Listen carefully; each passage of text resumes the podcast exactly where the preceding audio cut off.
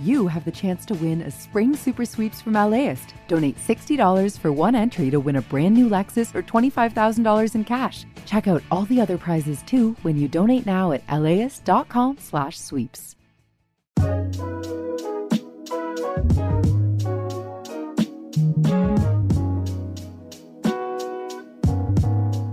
Hi, this is Larry Mantle, host of Air Talk on KPCC.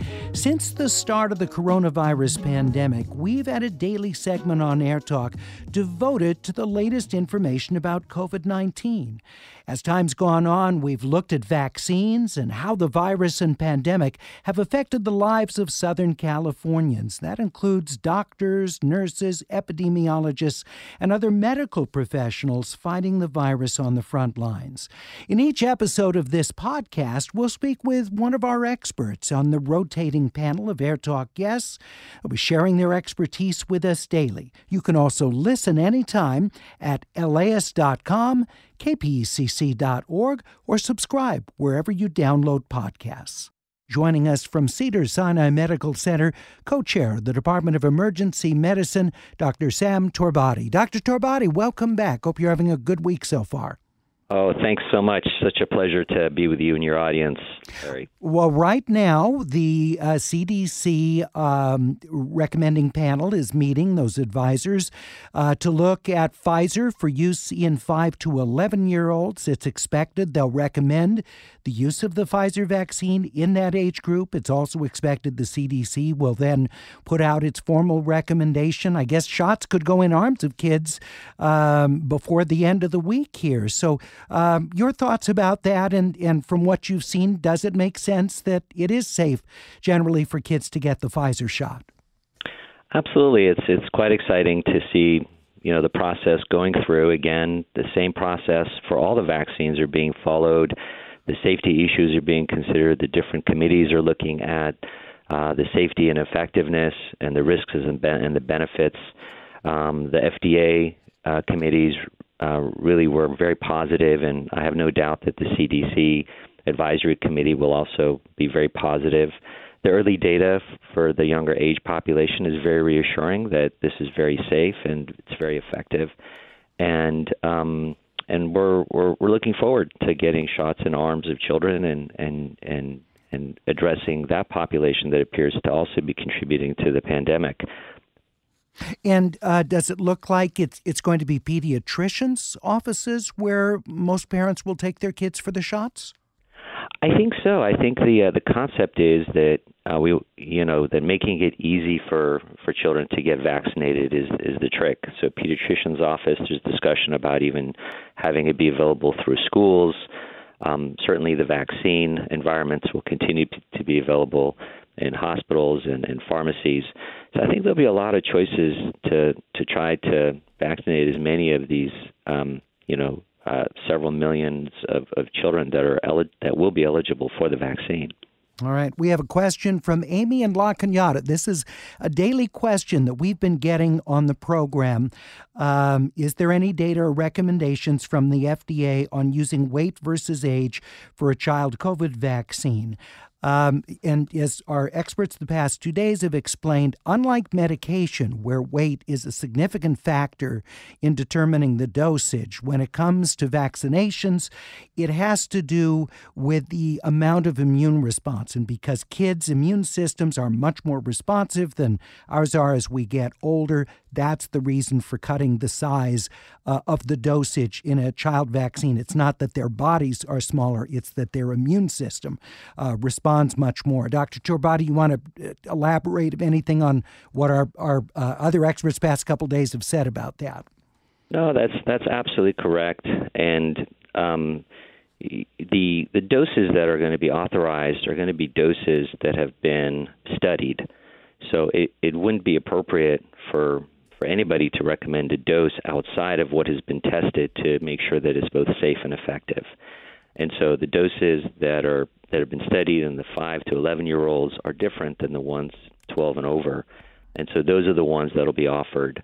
And I think we need to be very cautious to follow the guidelines so that we we don't underdose, we don't overdose, and we know exactly what the risks and the benefits are for each patient population.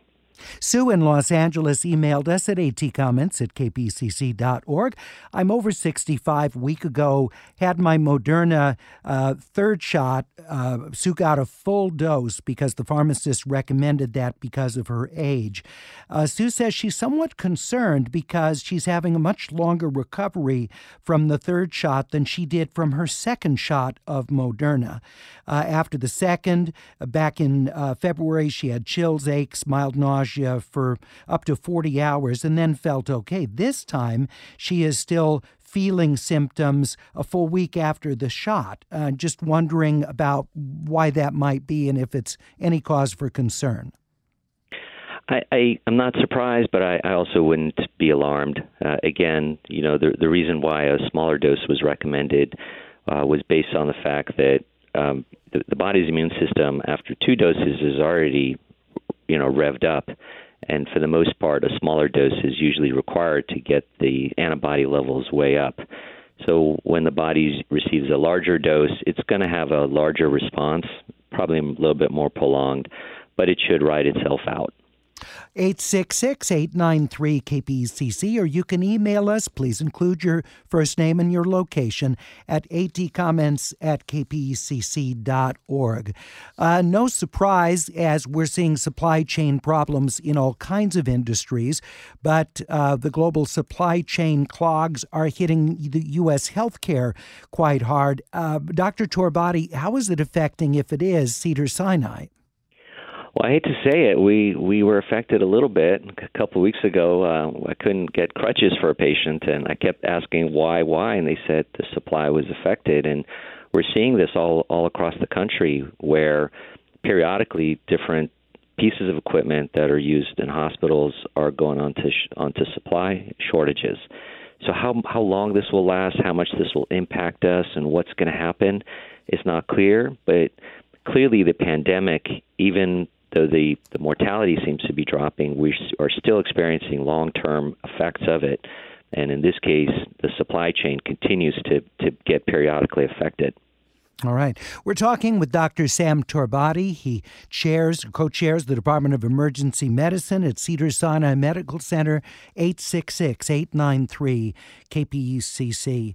Um, uh, Celia in Pasadena emailed us. My son's in his 30s, just received a Moderna booster after having had a J&J for his first vaccine. He reports both times about an hour later he felt as if he'd taken a mind-altering drug. Could there be any effect from the vaccines on brain receptors, uh, specifically uh, endocannabinoid receptors?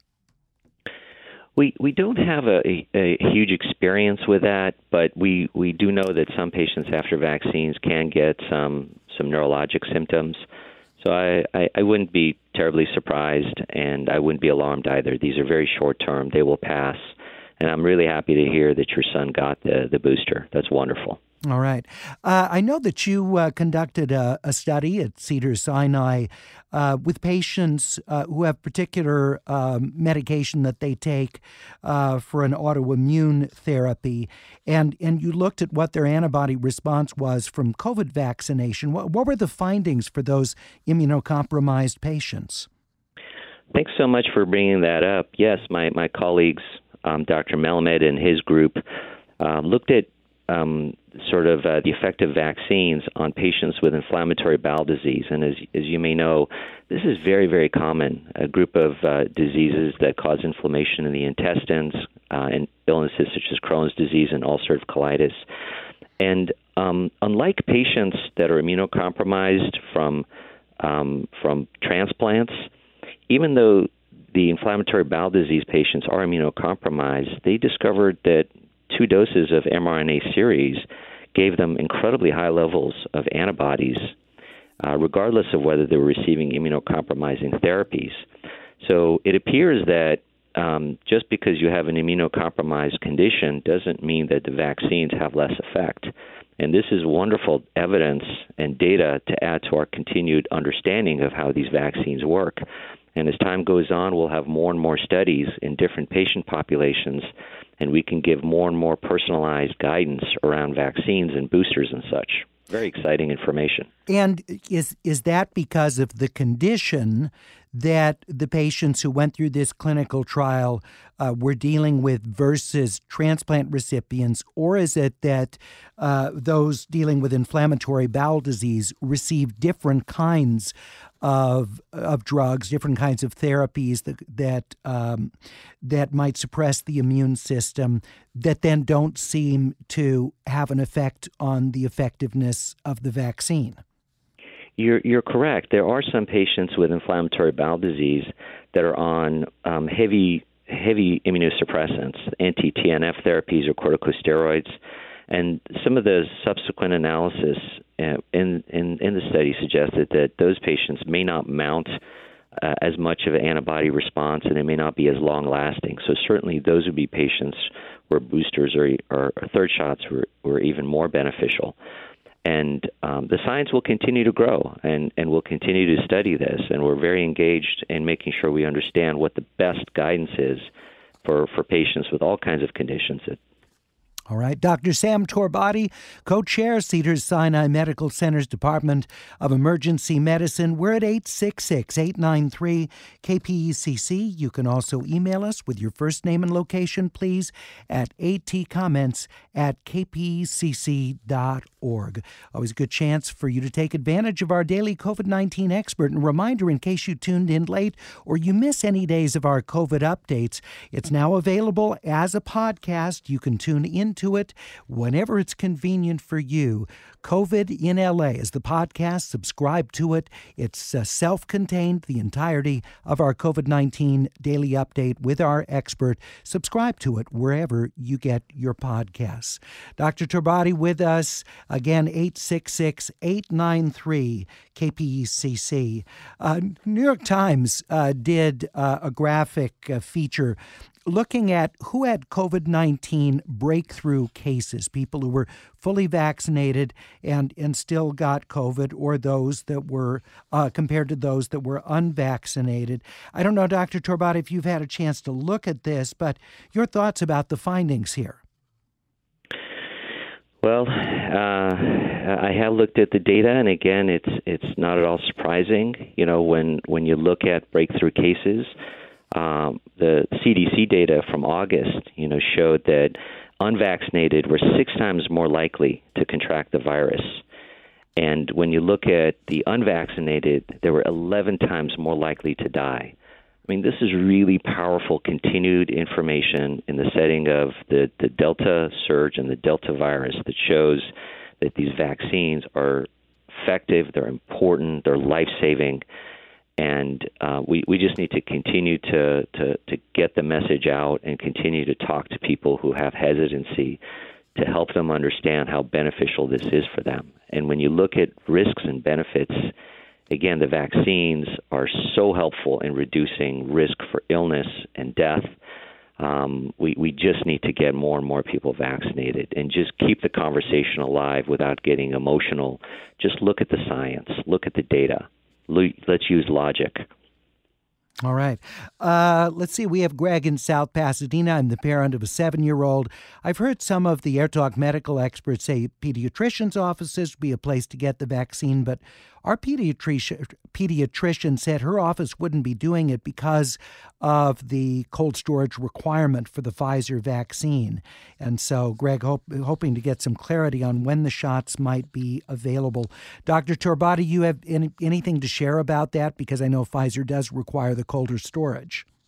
Yeah, so you know, Pfizer is a little trickier to work with because of the storage issues, and I wouldn't be surprised if many uh, pediatricians' offices just didn't have the, the, the staff or the complexity or the environment to, to provide it.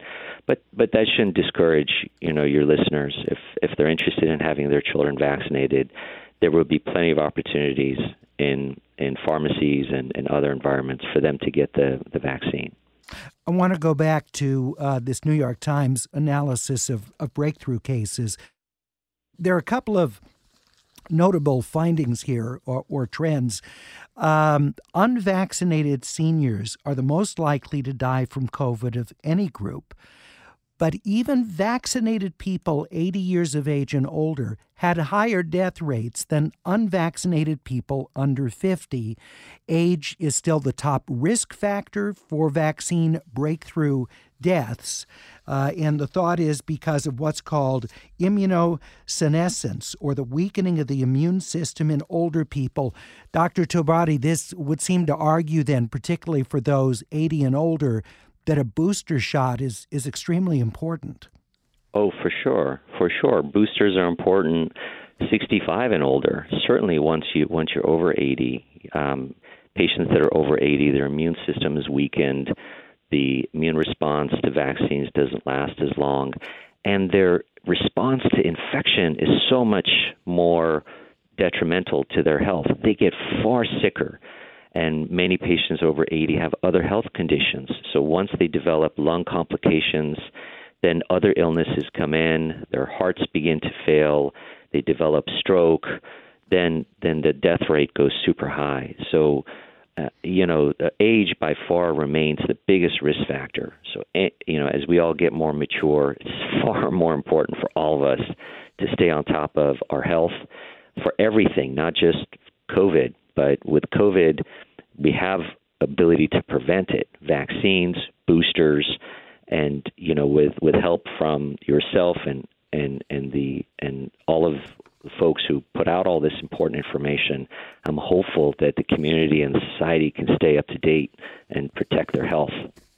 Dr. Torbati, thank you so much for being with us again today. We always appreciate you taking the time out of your busy schedule to share your expertise and to talk with listeners. Have a terrific rest of your week. Thanks very much. Thank you for having me. Thanks for listening to this episode of COVID in LA. If you'd like to stay up to date with the latest coronavirus news, you can listen anytime at laist.com, at kpcc.org, or subscribe wherever you download podcasts. See you next time and stay safe. I'm Larry Mantle.